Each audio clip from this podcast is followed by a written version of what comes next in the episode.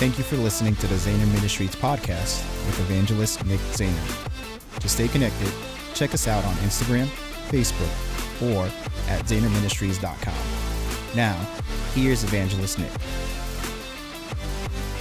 Don't you just feel the sweet presence of the Lord in this place? Amen. You can't sing about the anointing and the anointing not show up. You can't talk about it unless unless you're just dead. because the things of God are provoked by hunger and by thirst. And when you are lifting up the King of Kings, He'll show up. The Bible says, Where two or more are gathered in my name, there I am in the midst. Amen. I grew up, uh, my grandfather was a great tent uh, evangelist, at least great in my eyes. but he was a tent evangelist and he set up the tents for years. And I would hear his stories and everything. And you know, the one thing that uh, I remember sitting down and talking to him about one time uh, was the things of God. And he said, You know what, Nick, if you want Jesus to show up, just talk about him. If you want Jesus the healer to walk in the midst of, of the room, talk about Jesus the healer. If you want Jesus the deliverer to run to come into the room, talk about Jesus the deliverer. If you want Jesus the Savior to save people, talk about Jesus the Savior. Come on, it's all about Jesus. And when you talk about Jesus, something is going to take place. Amen. Something's going to happen when you talk about Jesus. Because I'm telling you, Jesus isn't buried in a grave and we're just worshiping him. No, Jesus died, but he was resurrected. Amen. And he lives forevermore. And if somebody's alive, that means they're going to show up and touch your life, change your life. Amen. Come on, Jesus, the anointed one. That's what Christ means. The anointing, fall on me. What anointing are we talking about? The anointing of God, the anointing of the Holy Spirit. Jesus Christ, the anointed. Amen. He's here. Amen. So you don't have to leave this place the same way you came. That's why I open up in prayer that way. That was a key that I learned um, from great men of God. You don't have to leave the same way you came. Amen. Hallelujah. You can leave totally transformed. You can leave with a deposit from God. Who wants a deposit from God here tonight? Amen. I know you got to be hungry to come to church on a Sunday night. This is service number three. This is my first time ever doing three things on a Sunday, but I'm happy to do it because that's, you're hungry. Because I see a lot of familiar faces from everything and some new faces as well. Amen. And some people from Bethlehem, which I'm happy they're here. Hallelujah. I love them dearly.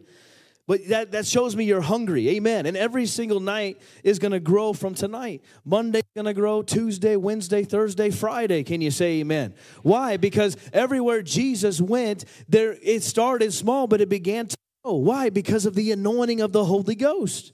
But forget about tomorrow, forget about Tuesday. What about right now? Come on, you're a select group of people who said, you know what, I, I could have stayed in the bed. I could have I could have decided not to not to get out. Praise God. Hallelujah. You could have been that person who said, you know what, I want to just watch Sunday night football or whoever's playing. Even the Eagles ain't even playing this week. What a great weekend to be preaching. Everybody should be here. Amen. They're off. But you could have decided, you know what, I'll just stay home. You know, it's a little cold. You know, I'll just drink my tea. I'll turn it on YouTube and just sit there and watch. And really, you're not watching, you're doing something else. But hey, I'm getting your attention right now. It's time to start watching. Hallelujah. But you said, no, I got to be in the house of God on Sunday night because I'm hungry, because I'm thirsty, because I'm desperate for a God. Can you say amen?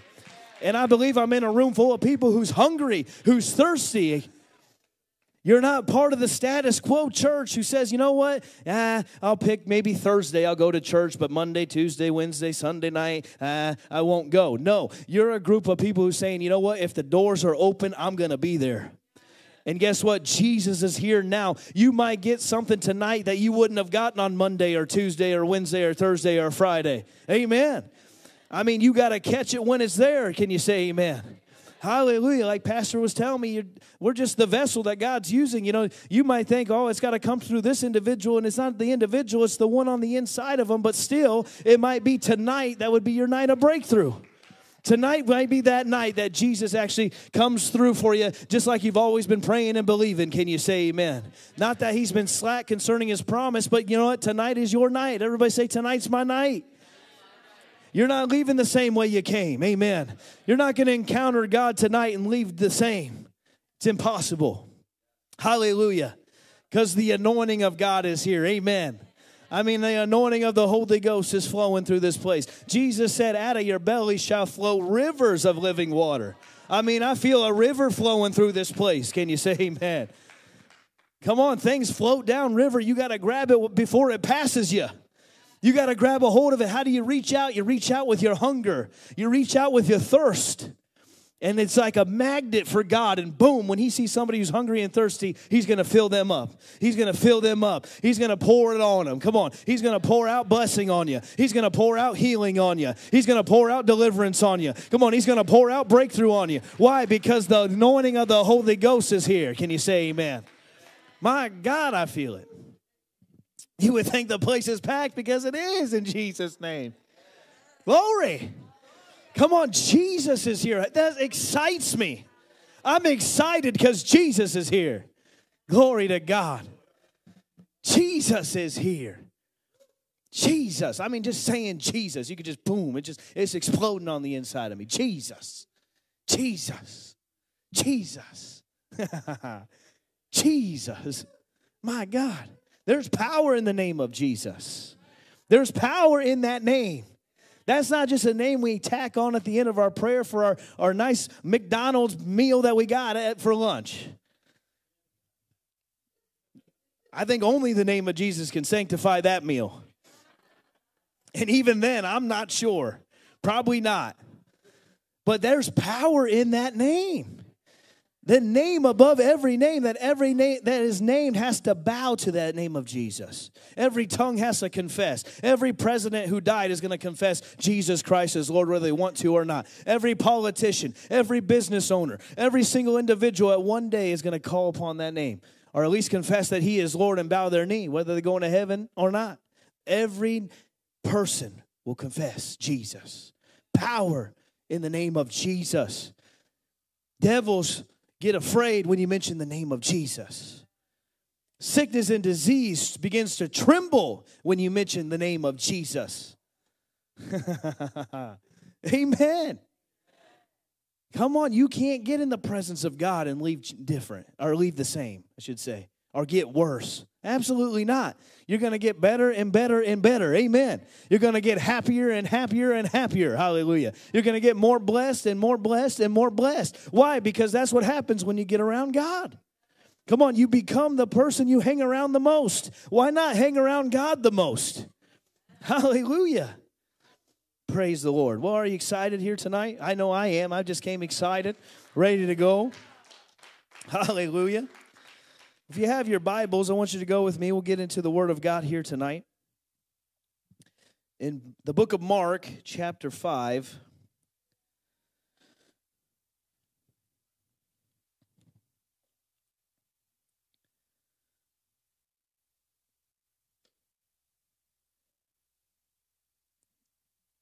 Hallelujah. Thank you, Lord.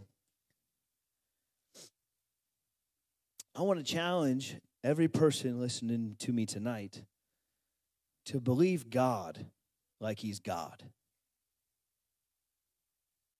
I want you to think about that for a second. Believe God like He's actually God. Do you know what I'm talking about when I say that? You know, I have a son, he's one years old, and so right now we have these songs playing over and over and over and over again in our homes and uh, they're the children's Bible songs or whatever. And there's a song that goes, My God is so big, He's so strong, He's so mighty, there's nothing my God cannot do. My God is so big, He's so strong, He's so mighty, there's nothing my God cannot do. Hey, come on. I love that song. Isn't it a great song? It's so catchy. I just find myself waking up at 3 a.m. My God is so because it's just on repeat over and over. They got 3 million views on it, and I think 2.5 million is my house because it's over and over and over and over. But it's, it's great to have that in your spirit. Amen. I'd rather have that rolling around in my head than some of this garbage that's pumped out from the world. But when I hear that, and I and I, I hear that, I mean, there, that's so profound. Our God is so big, He's so strong, He's so mighty. There's nothing my God cannot do. And we're teaching that to our son. But you know, we need to believe God like He's God. I mean, God is so big. I mean, think about it. When you walked out of this place, when you could see the sky and everything, my Father created that. He created the sky, He created the trees. He created the grass. I travel a lot now, and He created every state I've ever been to, every country. He created the whole world. Do you think about that? The sun, the moon, the stars, God. Does anybody believe in God here tonight? The God, the real God. Think about that for a second. He's so big, he's so mighty, there's nothing he cannot do. He's so big, he created all the, the universe, yet he's so small that he can live on the inside of each one of us by the Holy Spirit. Powerful. Do you know God lives in you? The Bible says, Greater is he who is in you than he who is in the world. Amen. That means when you walked in, God walked in. Amen. And when we come together like this for a week of revival, that's why things get amplified. Because it's like we're all just putting our focus on God, and that's when God shows up the most. Amen. But you know what? It's not just about another meeting per se, because the same God who lives in me lives in you. And that He's a big, big God. He's a big God. He's an awesome God. He's a mighty God. There's nothing he cannot do. I'm, I'm telling you. But we got to get back to believing that. Amen. And so, Mark chapter 5, verse 21, I want to read a story about a woman who finally caught a glimpse of a God who can do the impossible. Amen.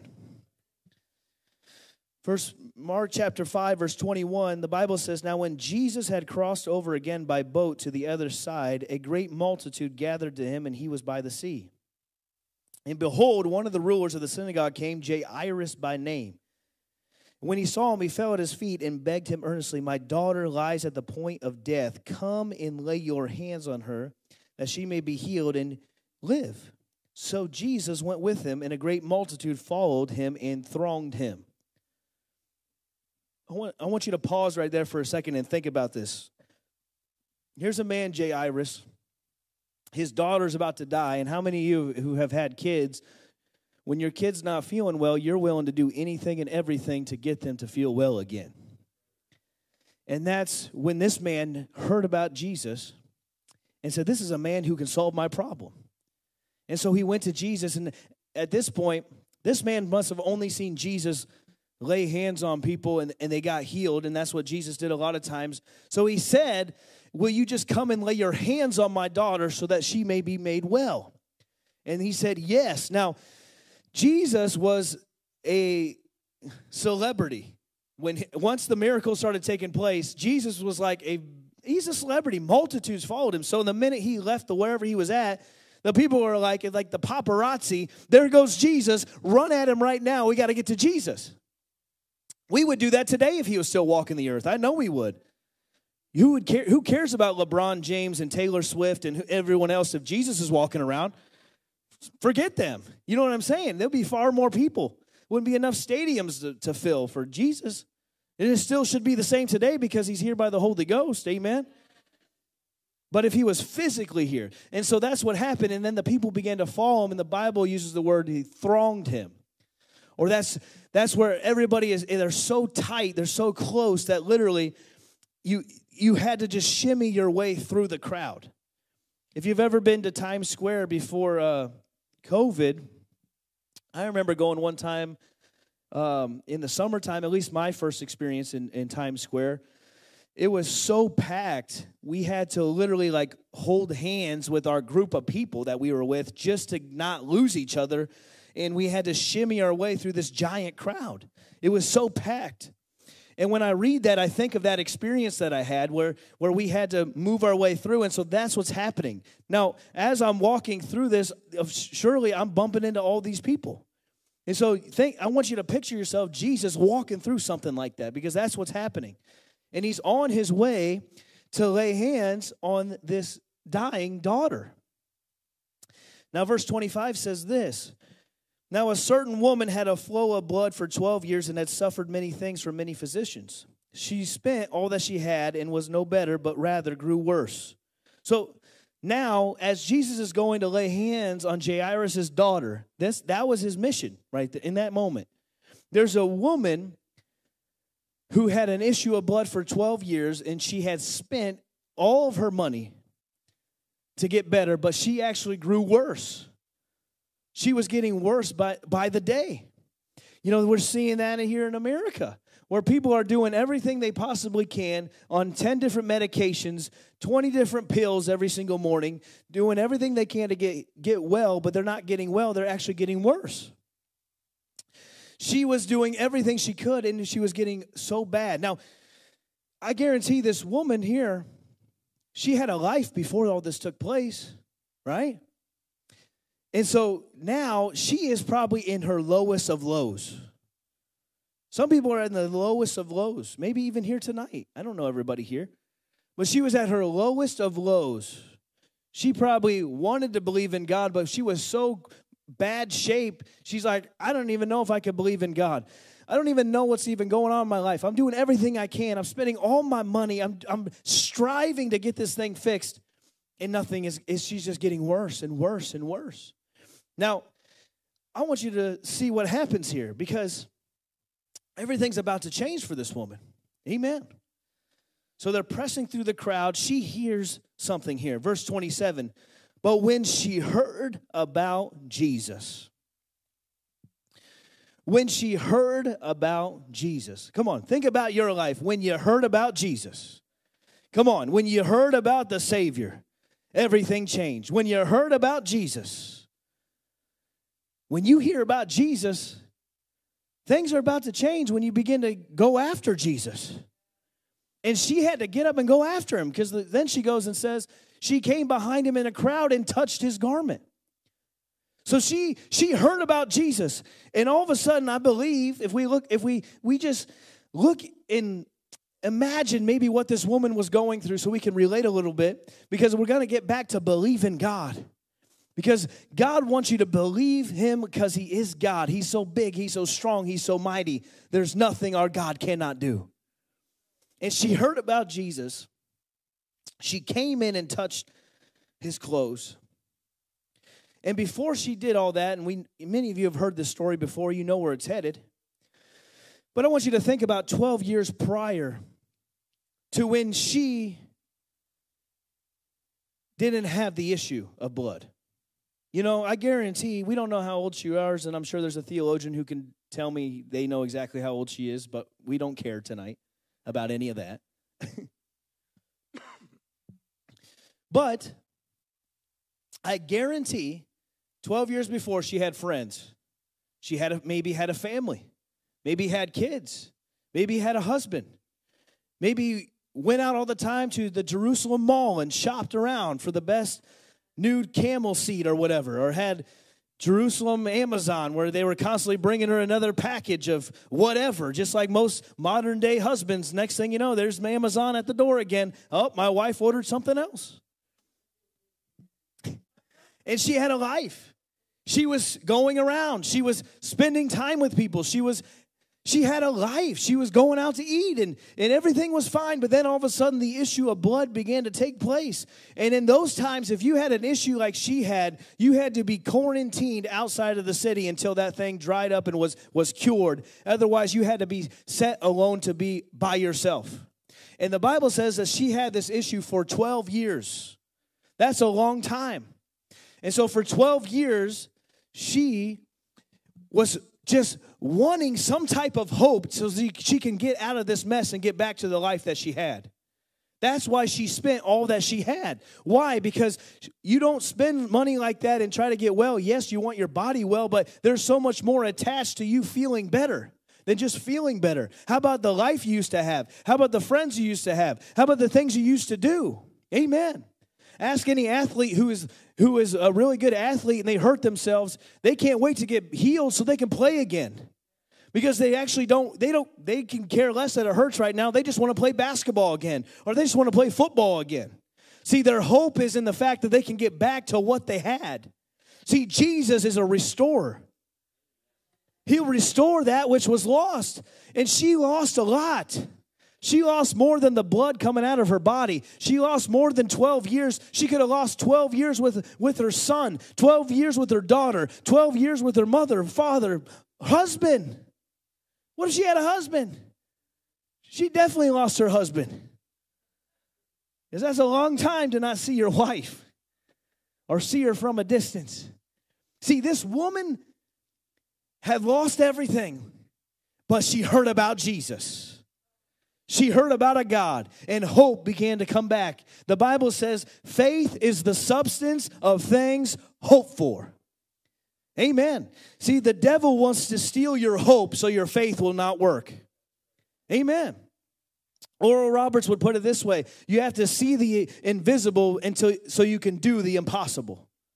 You have to see the miracle before you see the miracle. See, when she heard about Jesus, the I this is just me speaking, but I believe the flashbacks of going to the mall in Jerusalem, hanging out with her family, doing all the things that she said she gave up on began to come back alive in her.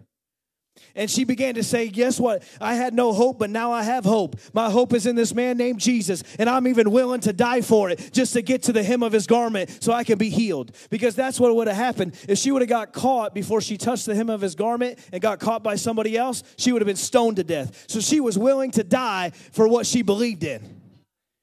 Come on, it's time to get back to that mentality and that attitude that we are willing to die for Jesus.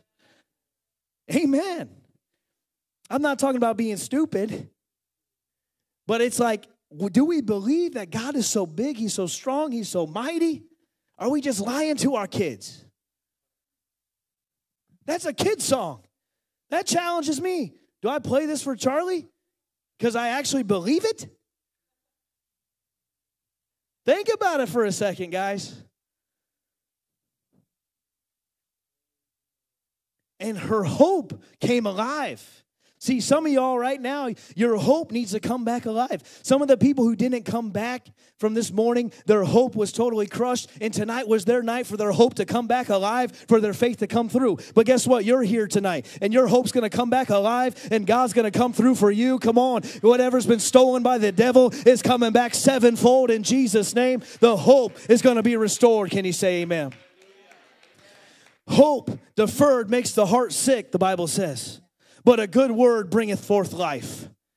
And a good word is the word, Jesus. When she heard about the word, when she heard about Jesus, things began to come back alive on the inside. See, God always does the work in you before he does it through you. See, she had to see herself totally whole before she was whole. Amen. She had to see herself whole. And the Bible goes on to say, that she touched the she came behind him touched the crowd for she said if i only may touch his clothes i shall be made well. So she said it because she believed it. The bible says out of the abundance of the heart the mouth will speak. So out of her mouth that's what she really believed.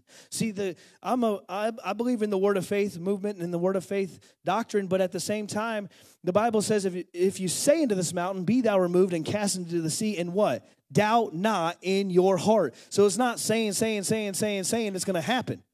It's actually believing in your heart with what you're saying. So really the believing takes first first before the saying takes place. We got it backwards where we're saying, saying, saying, trying to convince ourselves to be believing. When really we just need to be saying what we believe and then acting upon it. Because she didn't just say it, it tells us that she touched his hem, and then it tells us that's what, what she was saying. Amen. Because what you really believe is how you'll really act. Amen. If you believe God's a, God will uh, give back, press down, shaken together, running over, you'll be a giver. You don't just say it, you do it. Amen. If you believe that God is uh, a Savior and talked about soul winning and all that, then you'll share your faith. If you believe God's a healer, like Pastor was pr- talking about in the second song and opening, then you'll actually take your hands and lay your hands on somebody and believe God that they'll be healed. There's an action that follows. Amen. So she said, If I may touch the hem of his garment, I may be made well. It goes on to say in verse 29 immediately the fountain of her blood was dried up, and she felt in her body that she was healed of the affliction.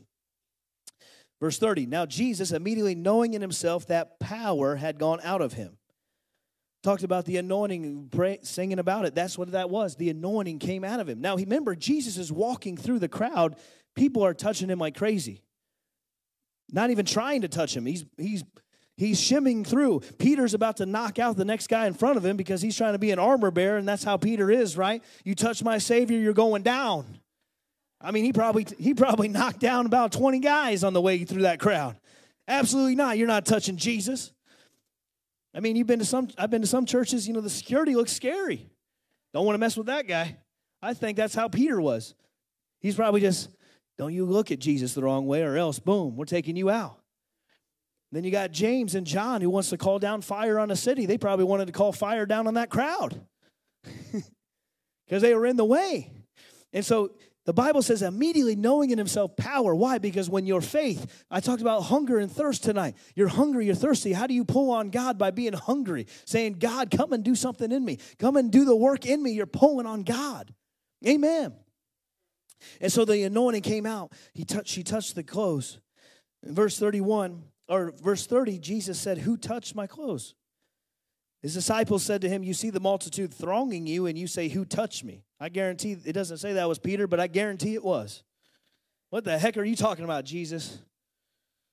And then the Bible says he looked around to see who had done this, but the woman, fearing and trembling, knowing what had happened to her, came and fell down before him and told him the whole truth. And he said to her, Daughter, your faith has made you well. Go in peace and be healed of your affliction. Now, a lot of times, especially I preached this before, but we preach dominantly on the woman with the issue of blood, which we should. And you can receive your healing tonight. But there's a guy named Jairus who's in the middle of seeing all this, and his daughter is dying. Think about it for a second. His daughter is on her deathbed, and he's Jesus is now getting slowed up already through the crowd. So he's probably aggravated at that point, getting nervous, getting worried. Is he going to make it on time? And now he has to stop and deal with this woman who just got healed. And so he, you know, if you if that was your kid, you would have been like, Praise God, woman. I'm glad you're healed, but come on, let's get going. Right? Let's just be honest. And I was starting to think about Jairus. And you know, that's where so many believers are. They're, they're seeing everyone else get their miracle and they're wondering, God, come on, come and get mine. Where's mine? Where's mine? Come on, and it just feels like you're you're just trying to you know just you're just pushing through and pushing through and you're seeing everybody else and and you just are wondering god come on get to me i'm here to encourage you today god is getting to you can you say amen hallelujah you just got to believe amen i don't want to get ahead of myself so here he is verse 35 while he was still speaking, some came from the ruler of the synagogues whose house and said, Your daughter is dead. Why trouble any further? So, oh, okay, all of a sudden he's nervous already. And now here comes somebody. Here comes the wet blanket. Here comes the one person who wants to put your miracle out, tell you it's too late, tell you that Jesus can't do it, tell you that your God is not so big, your God is not so strong, your God is not so mighty. Your miracle, your, your, what you've been hoping and believing for is dead. Come on, we all we can think of one person who's even in the church, unfortunately, who's coming around and say, "Well, I really that was a really nice breakthrough that you had, but I mean now it's going to be this and this and this and I, I don't know. You're probably not going to make it. You're, uh, you know." I had an aunt who had the same thing as her, and you know she lost her healing after two weeks. I don't know if it's going to last. Absolutely not. We ain't putting up with that. Absolutely not. That's the nicest way I can put it. Amen. So here they come, and they're just telling the truth. That's the thing. They came and told the truth. She died. It wasn't a lack of faith, it, she literally is dead. But they tried to take Jesus out of the equation. They tried to take God out of the equation. Why trouble the teacher any further? When really he is the resurrection and the life. Why take God out of the equation? That's what people in America are trying to do. Guess what? You know, they're dead now. Medical science has failed. Uh, don't worry, don't go to God anymore. We don't need it. No, run to God and not from Him. That's part of the soul winning script. Run to God.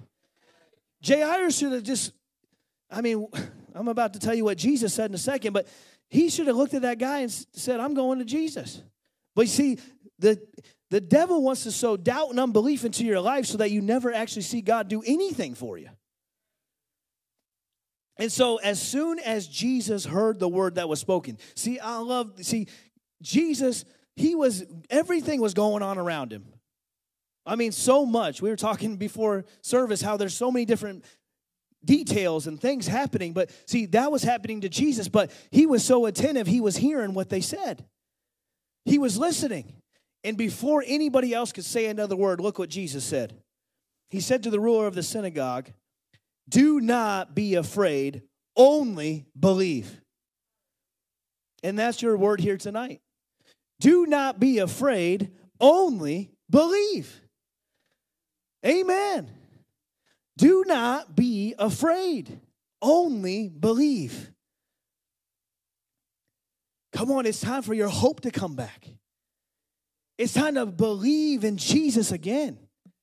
It's time to put our attention and fix our attention back on Jesus, the author and finisher of our faith.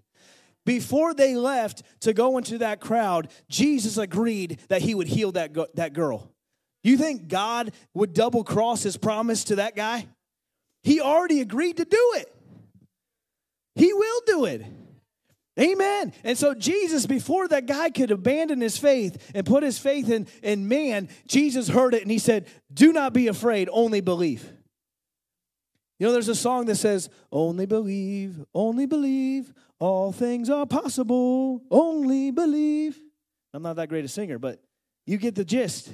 Only believe, all things are possible to those who believe. Only believe. God's not asking for you to pay for it. God's not asking for you to do, He's not asking you to even do the miracle. He's asking for you to believe them. Believe. Only believe. And as kids, it's easy, but as adults, it gets tougher and tougher and tougher because everybody in the world is out there to beat your believing out of you. Everybody's out there, even uh, sadly, people in the church are trying to get you not to believe. Well, I know the Bible says God's a provider, but what are you going to do? Believe God. What are you talking about? what are you talking about? Well, I know God's a healer, but I don't know. Are you going to get healed? Yeah, I'm believing. Only believe, do not be afraid. Don't abandon your faith for some nonsense knucklehead. Amen. Rather put your faith in God and let God silence every knucklehead in your life. Can you say amen? I mean, sometimes I feel like that's what God is doing in our in infancy of our ministry is God is just silencing every voice that would say you, you're never going to make it. And if you're going to do anything for God, you're going to have plenty of those people who say you're never going to make it. But it doesn't come off like you're never going to make it. They're going to say, you know, you probably should have plan B, C, D, E, and F. But they're not saying you're not going to make it, but they're basically saying you're not going to make it. Well, you know, I'm not really sure, you know, the economy's down and everything like that. Only believe. What are you talking about? See, when God puts it in your heart and you see it, you got to hold on to it with everything in you because it's a seed from God. And the Bible says the word is sown, and the devil tries to come immediately to steal that which was sown. He's, he's trying to rip what God has put in you out of you. Amen. Because you hear a message on healing and you need healing in your body. And immediately after you hear about the healing power of God, there's, there's some seed try to sow to rip that out of you to say, you know what, you may not get healed and just don't bother. Absolutely not. You can be healed, for by his stripes you were healed. Only believe in Jesus the healer. He's not asking you to do the miracle, he's asking you to believe for it. That's my that's our job as preachers to get you to believe God. You understand that? Faith comes by hearing by we preach the word. Not to be like, wow, what a great word this morning. That's a really good word. And I'm, I'm thankful for that. But no, it's for faith to come alive in your heart, for you to see God come alive in your life. Only believe. Only believe. That's the word of the Lord here tonight. Only believe. Only believe. The Bible says, Don't grow weary in well doing, for in due season you shall reap if you faint not. Only believe. That means, you know what that means? It means keep believing. You know, Journey, they have a good song out. It's been out for a long time. It's called Don't Stop Believing. I know that's a secular song, but you know what? That's the church needs to play that more than what they play sometimes. They'd be better off playing Journey. Don't stop believing. Hold on till you get your miracle. Change the lyrics. They'd be better off. Because now they're saying, even if the miracle doesn't come, that's okay. Absolutely not. The miracle worker, promise keeper, light in the darkness, that's the God we serve. Amen. He's coming through. I'm telling you right now. You're going to make it. He's coming through. You're going to hold your miracle in your hand. Can you say amen? It's not going to be a long time, it's going to be a short amount of time. You're going to hold your miracle in your hand.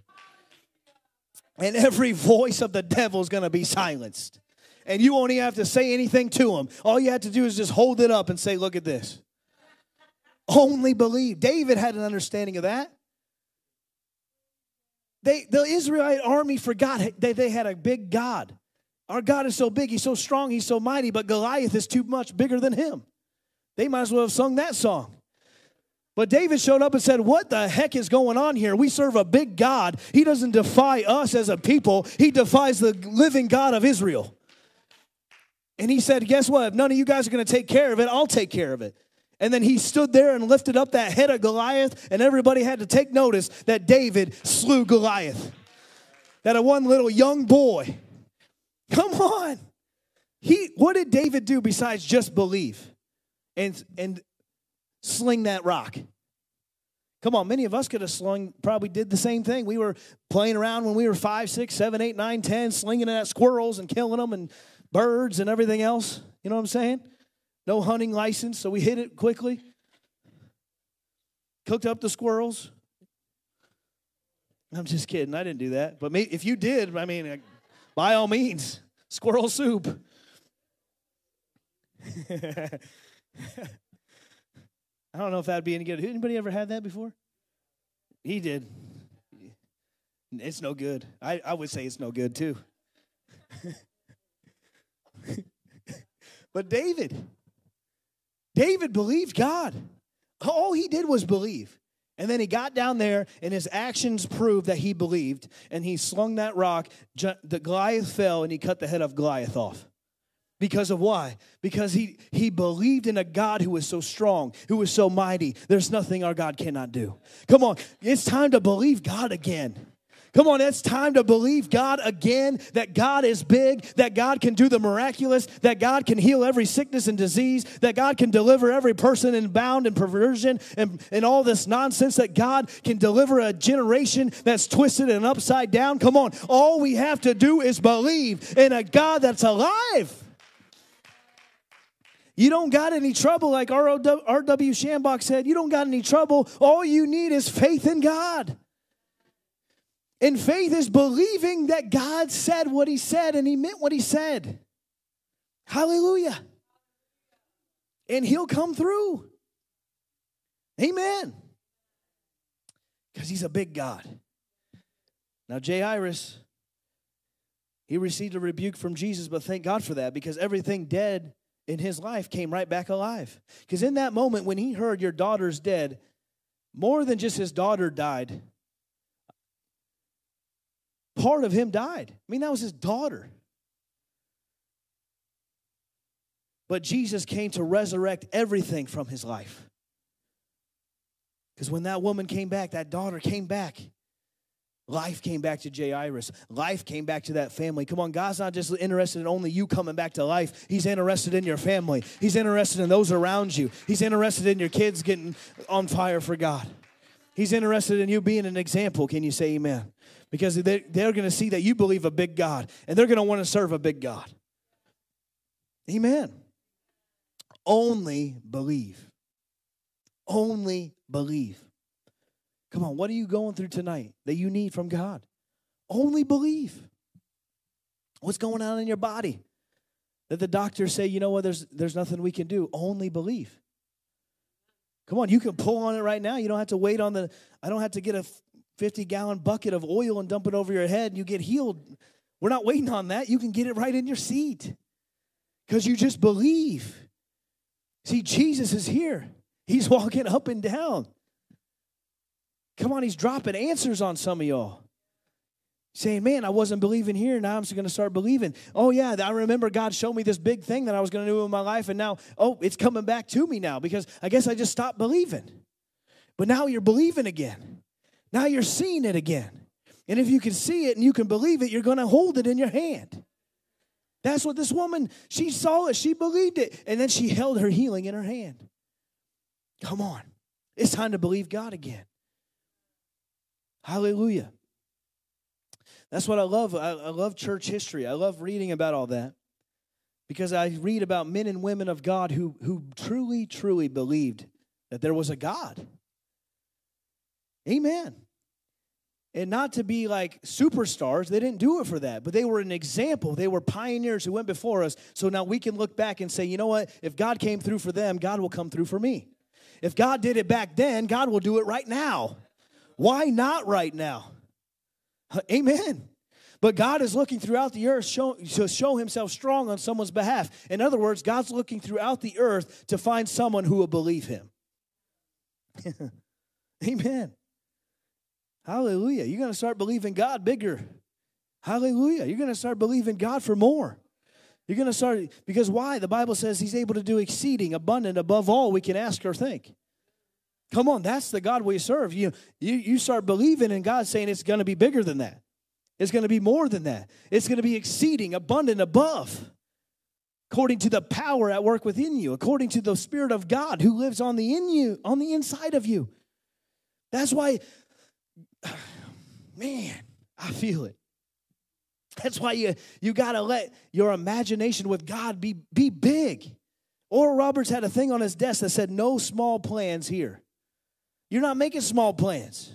You got big plans. God wants to do big things with you. Amen.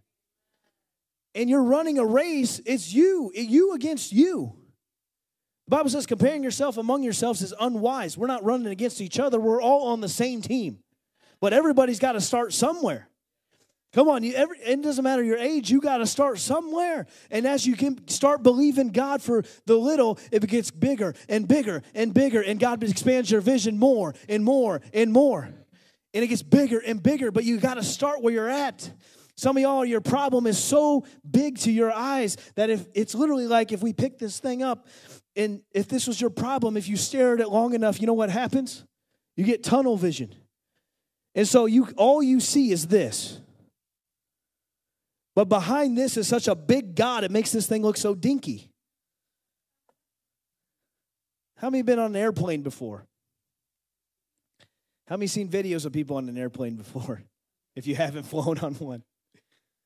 Well, I'm on an airplane a lot now, and as I'm as we're up at the highest peak and you can still see the city, I'm always just looking down thinking everything looks so small. It looks like a little Lego land down there. It's just tiny, but we know it's not. But th- see, that's God's perspective on your problem in your life. It, your problem is so so small because he's looking he's looking down thinking, "Why are they so hung up on that thing? All they got to do is just believe me, and I'll take care of that thing." But they're just so focused because we got the tunnel vision of the problem when we need to have a tunnel vision on the God that we have. Because when we look at God, He's so big, He's so strong, our problems begin to fade, and eventually He'll come and crumble those problems up and throw those problems away. Can you say amen? Because our f- hope is in God, and our faith is in God. Faith is the substance of things hoped for. Tonight I'm mainly, I mean, it's faith, but I'm talking about hope tonight. Come on, hope's got to come back. Hope's got to come back before faith is ever going to work. Faith will not work without hope.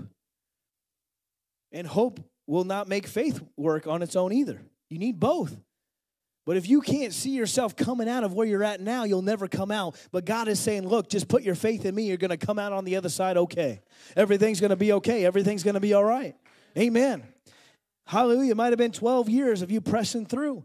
But in one instant, God can come and boom, He could deliver you out of everything. Amen. One swipe of the check and $600,000, somebody could come and throw it down on pastor's desk and it's totally taken care of. The mortgage is paid. Amen. That's what I'm talking about. That's the stuff I'm talking about. All we got to do is believe. Now, you, we're not going to be confessing, Lord, you know, confessing, confessing, confessing, confessing, making that happen. No, our faith is, our faith is, Lord, this thing's going to be paid off however you want to pay it off, or whatever your situation is, it's going to be taken care of, Lord. Because if I sit here and think of ten ways God's going to do it, God will come up with number eleven, because He wants all the glory, all the honor, and all the praise. So you might as well just chalk it up to I don't know how this is going to get done, but I know it's going to get done because my God is going to take care of it. Amen. Hallelujah. Doesn't mean you're irresponsible, doesn't mean you're an idiot and just get into presumption and foolishness. No, you're walking in faith, you're doing your due diligence, you're having responsibility, but at the end of the day, your faith is that God can do the supernatural in my life. God can do the super abundant, far more than above I can ask or think according to the power at work within him. Because he's able. He's able and willing. That's the thing. If you understand that God is not, He's not withholding anything, He's, he's just waiting for people to come alive to, in faith for Him. God doesn't have superstars. It might look like it on social media that, wow, God's really blessing this person, really doing this. And the Bible says He's no respecter of persons. They just might have a little bit more believing and have a little bit more obedience to what God is telling them to do in their life. But if you want to, if you want to go as far with God as you want to go, He'll go as far as you want Him to go with Him. The ball's in our court. Amen. Hallelujah. We, in America, we don't really like to put the ball in our court. We want to keep it in God's court. God, please do it. God, please do it. I talked about in soul winning. We want to pray, pray, pray, but we don't want to go, go, go. So we we can't disguise, we can't hide behind prayer. We gotta we gotta pray like it all depends on God, but we gotta get up and go like it all depends on us. Amen. Because the breakthrough comes and the and the, the miracle happens as you go. Think about Jesus for a sec with the five thousand and the loaves. He lifted up the bread he broke it into the same amount into the 12 disciples' hands. And if they didn't start going and multiplying it, it never would have multiplied. It's not like the cartoon where they lifted it up and poof, there was all the bread and all the fish. The Bible says that the disciples started distributing what was given to them and it began to multiply as they went. Amen. So you got to just start obeying God's word, doing what God says to do, doing what the Bible says to do. And as you go, as your hope comes alive, that as I step out and do what the Bible says, I, ha- I already know the end result because hope is alive. I can see it in my spirit. I can see with the eyes that pass all understanding. I can see with God's eyes, and I can see the miracle in my hand before I have it in my hand. Amen. And then and then once you have it it's like you've always had it. That's why the Bible says uh, when you pray believe that you have received. Amen. That's why some people when they get their miracle they're not really that surprised because they already celebrated 10 months before they had it. They already had it 10 months ago just waiting on somebody to be obedient. Amen waiting on the right timing from God, waiting on the, what you know. God is God is moving so many different pieces, doing so many different things uh, for your behalf. Amen. And it's kind of like that that uh, meme that they have with the guy with the digging for gold or digging for diamonds, and he just gives up right before he gets it. He turns around, but the other guys just keep going, keep going, keep going. You're gonna hold it in your hand if you just don't quit. Amen. And what keeps you going is the hope of the Word of God, the hope of the gospel. Why do we, we keep going out telling people about Jesus, preaching? Us as preachers, we get up and keep preaching because we have the hope of Jesus coming back, the hope of heaven, the hope of, of the gospel. That's why we preach. Otherwise, we already got saved. we saved. Amen. So it's like, that's a wrap. We can go home. But no, there's a hope. There's a hope that more people will be saved. There's a hope that this nation can be saved. There's a hope that your city can be saved. There's a hope. There's a hope. The devil's a hope thief. He wants to steal your hope. So you get, then your faith won't work. Amen. But your hope's coming alive tonight. You're going to see through the eyes of the Spirit again. You're going to see the impossible. You're going to do the impossible. You're going to see the invisible to do the impossible. You're going to you're going to step out and do things that you've been hesitant on for so long and you're going to step out and see God come through for you because you're believing God. You're not just going to hear another testimony from another great speaker who tells you about everything that they have. You're going to have your own testimony. You're going to be coming to your pastor saying, "Look what the Lord has done." Hallelujah. Amen. If anyone's going to get a miracle, you're going to get your miracle. If anybody's going to have it, you're going to have it. Amen. Hallelujah. You got to be sometimes selfish with these things in a healthy way. Like, God, I don't care if the person to my left is getting it or the person to my right. I don't care if my brother gets it, my mom gets it, my dad gets it, my sister gets it, my great, great, great, great, great aunt gets it, or whoever. I'm getting it because I'm believing you. Amen. And then your life will be a testimony to those around you. And they'll surely say, if God could do it for them, God can do it for me. Amen. Hallelujah. You'll have to you'll have to fight through the wet blankets. You'll have to fight through uh, the the discouragements. You'll have to fight through the guy who says, "Don't don't go any further. Your dream is dead." And you have to look at that thing and say, "Absolutely not. Life in Jesus' name. Come back in Jesus' name." When something comes around and gives you a curveball, you turn around and you hit that thing out into the right field. Is that where you're supposed to hit it? Wherever you want.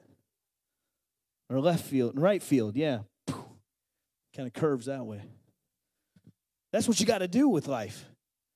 See, you're going to be challenged. You're going to have things happen, guys. Just the reality. But you're always going to come out on top if you're in faith. You're always going to hit the ball if you're in faith. Amen. Hallelujah. Don't grow weary in well doing, for in due season you shall reap. Only believe. I keep, I sound like a broken record up here, but I'm trying to drill that into your spirit tonight.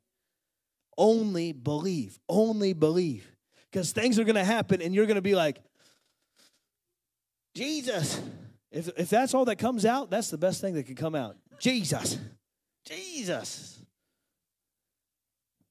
And then you got to look at that thing and say, Be thou removed Say unto this mountain, Be thou removed and cast into the sea, and doubt not in your heart, but believe those things as you say, it will be totally removed out of your life. But that's what's got to come out of you. Amen. Hallelujah. Because you're believing. Hallelujah. Come on, God knows your address. God knows where you live. God knows how to get it to you. Hallelujah. God knows exactly where you are in Pennsylvania, if that's your home. He knows your address. He knows everything about you. There's nothing God does not know about you. Amen. And God will do it. God will do it. I'm, if anything, I came here to encourage you tonight that God will do what everyone else says God will not do. Amen. God will do it just to show them that He can do it and will do it. Don't you tell me He can't do it. I was thinking of uh, when we were in healing school in Bethlehem, and uh, Minister Robert was playing the song, uh, Don't You Tell Me He Can't Do It. Don't you tell me He can't do it. Oh, I believe you're the wonder working God. You're the wonder working God. All the miracles I've seen, you're too good to not believe. And he started singing that song. And I'm telling you, it was a transition period, I think, or something like that. And I grabbed the microphone and I said, He's too good not to not believe. Don't you tell me he can't do it. I said, Don't you tell me he can't do it. I just kept saying that for like 30 minutes, it felt like. I just said, Don't you tell me he can't do it. Just started calling people out and just, Don't you tell me he can't do it. They're falling out, all that. I mean, I just, I, it exploded on the inside of me because don't tell me my God can't do it. You can tell everybody else that God can't do it, but God's going to do it for me. Can you say amen? Don't tell me God can't do it. Don't tell me God can't heal, heal cancer. Don't tell me God can't provide for you. Don't tell me God can't raise the dead, cleanse the leper, heal the sick. Don't tell me I've seen too much. Don't tell me that. Amen. You got to have that attitude. Don't tell me he can't. I mean, even if you got to look at yourself in the mirror because you yourself is trying to tell you that he can't do it, you got to look yourself in the mirror and say, Don't tell me he can't do it. I mean, you got to just say it over and over again. Don't you tell me he can't do it. Mind, get in line with God's word. Get in line with my God. Come on, you got to have that. I'm not letting go until God comes through for me. Amen. Like Jacob had when he began to wrestle God, he was wrestling the Lord all night, the Bible says. And he said, I'm not letting go of you until you bless me. That's the attitude you have to have with everything in the Bible. God, I'm not letting go until you save my family. I'm not letting go until my kids are saved, until my grandkids are saved, until every aunt and uncle is saved. Lord, I'm standing on your word. I'm praying that you'll send forth laborers upon their path, and I'm going after everyone else's family until they get saved. That's the attitude you have. Amen. I'm telling you, watch by one after one after one after one. Same with healing. Don't you got to grab a hold of it and say, God, I'm not letting go until you heal me. And if you're, and it, I'm going to go to heaven regardless. But guess what? I'm getting my healing now because you're not done with me on this earth. You're not done with me, Lord. I'll win more souls than I ever had. Heal my body. I mean, you get the I'm not letting go, God, until you touch me. I mean, they had that in the 50s. They had that. A.A. Allen was saying, you know, come on, I'm not letting go until these people are all out of their stretchers, until every person's healed under this tent. Come on, R.W. Schambach had the same thing. I'm not letting go until God comes through for my generation. And I'm telling you right now, I'm not giving up on my generation. God's going to come through and turn this thing around. I don't care what it looks like. God is going to save this generation. Can you say amen? Hallelujah. All the boys can start wearing skirts and have long hair, but God's going to turn it around. Can you say amen? I'm telling you, don't tell me God's not going to touch this generation. Don't tell me God's not going to turn this thing around. Amen. I'm going to be the vessel. You know what? It could just be me and Jesus standing there, but then they can say, like they told Dr. Rodney, there he goes, just him and God. But yeah, God on my side, that's a majority. If you God before you, who can be against you? Come on. Hallelujah. And this ain't just a young preacher being young. I'm telling you, some of your older saints, you're going to get refired tonight. Come on, you're going to come back to your first love like you were when you were 18 years old and you gave your life to Jesus and you just said, you know what, I just got to tell everybody about him. And now you're about to turn 80. Guess what? You're going to feel like you're 18 again because that's coming back alive on your in your spirit. Can you say amen? That you're going to begin to just have new hope, new dreams, new vision. Come on, if you're not, if you're still breathing, God's not done with you. Amen. Come on. Only believe. Man. Only believe. Only believe. Man, I feel like I'm back in the 1955s just preaching this. Only believe. Come on. Only believe. What's on the inside of you tonight? Huh? What's God doing? He's he's he's plowing the ground on the inside of your heart tonight on the first night of revival. He's making a he's plowing all the junk and everything out of you for Monday, Tuesday, Wednesday, Thursday, Friday. By the time you get to Friday, you're just ready to just take on the whole world. You're going to look like Superman in the spirit. You're just ready just to take everything out in Jesus name and do some damage to the kingdom of darkness. Hallelujah. Because all of this week means nothing if you're not going to believe God. it won't mean anything. Why come if you're not going to believe? But you're here tonight, and you're, you being in these seats tonight proves that you believe God. Proves it. Amen.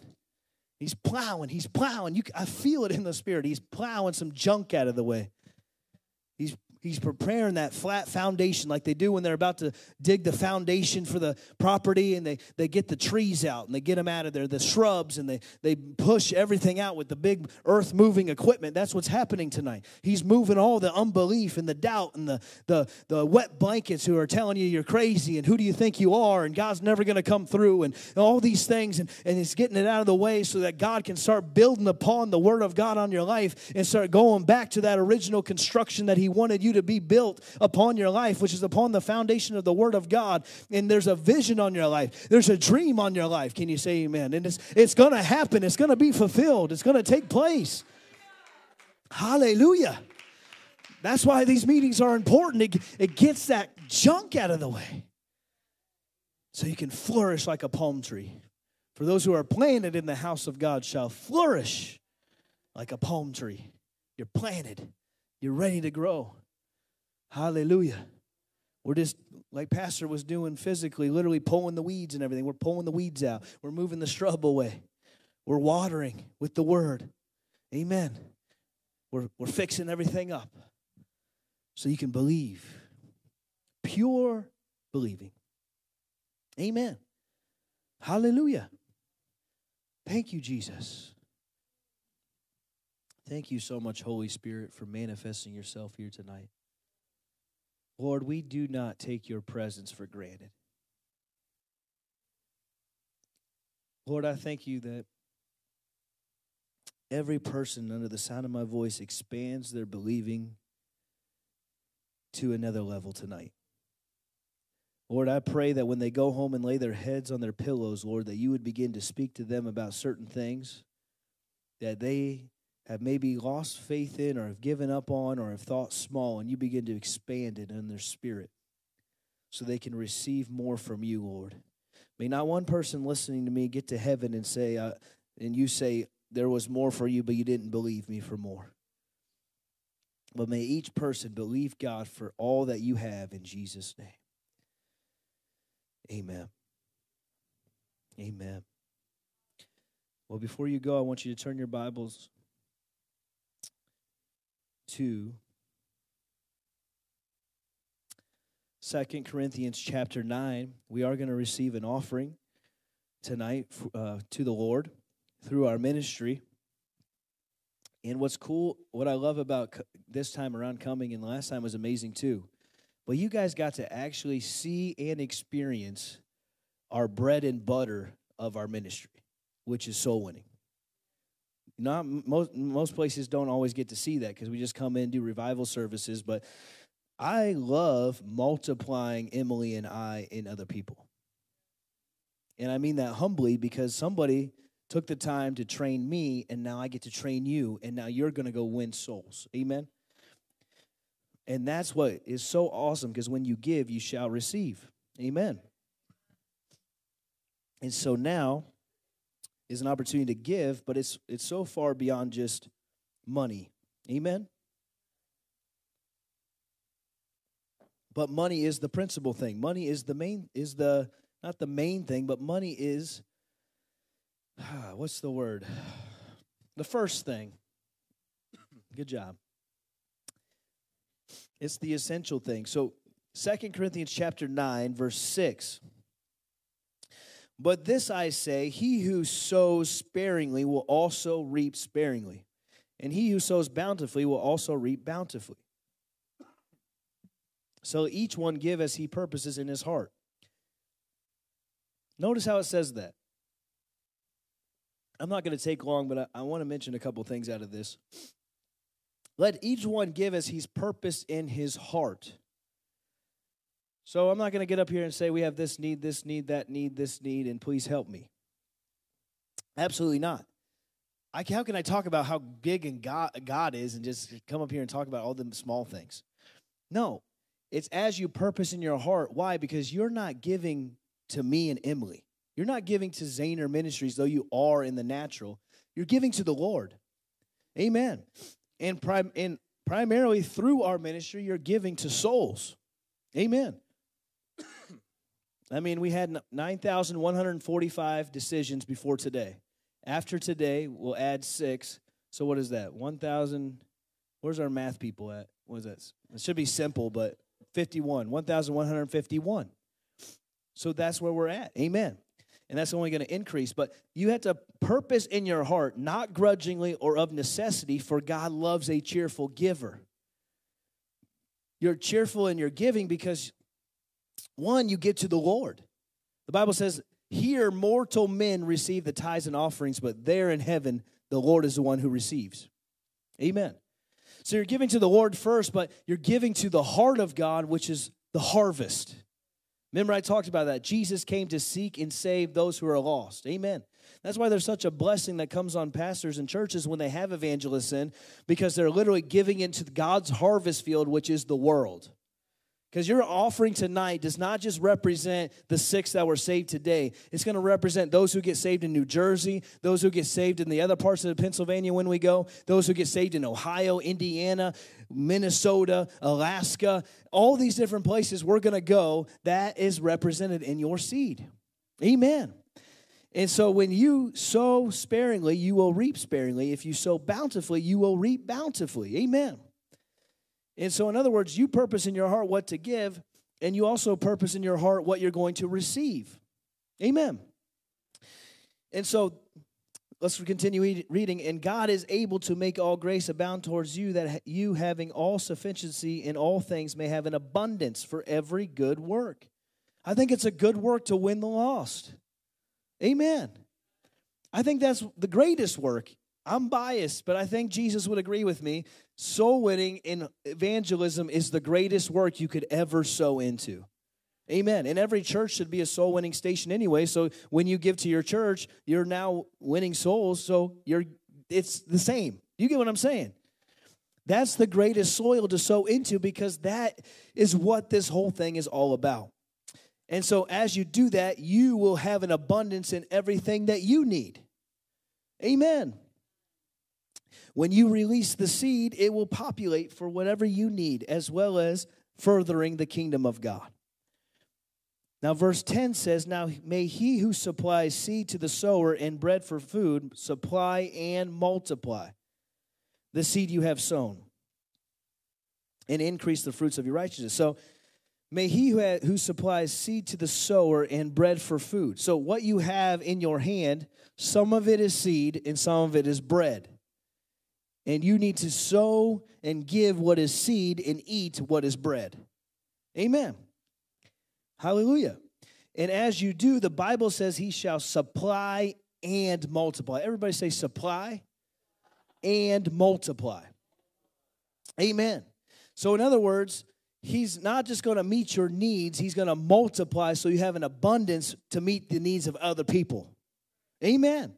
That's what true prosperity is. Is true prosperity is re- meeting the needs of others, not just getting it just for yourself. Amen. And so that's what the Bible says. He shall supply and multiply.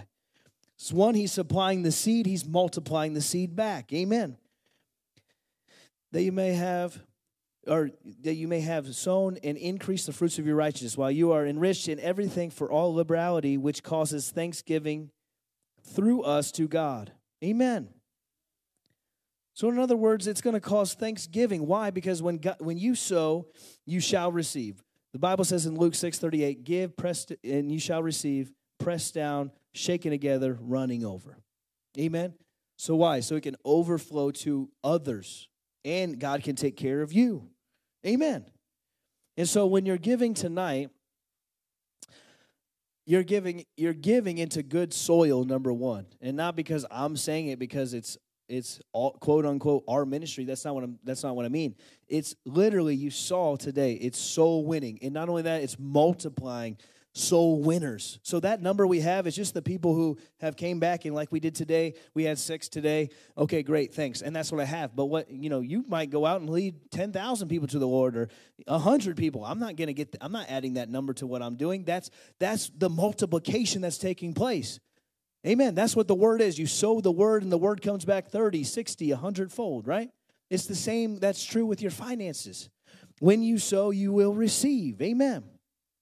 And so you should do what God puts on your heart. That's why we say, ask the Lord what He would have you do and do only that because He's the one who will per- put it on your heart. Why? Because God never puts it on your heart, a seed on your heart without a harvest in mind.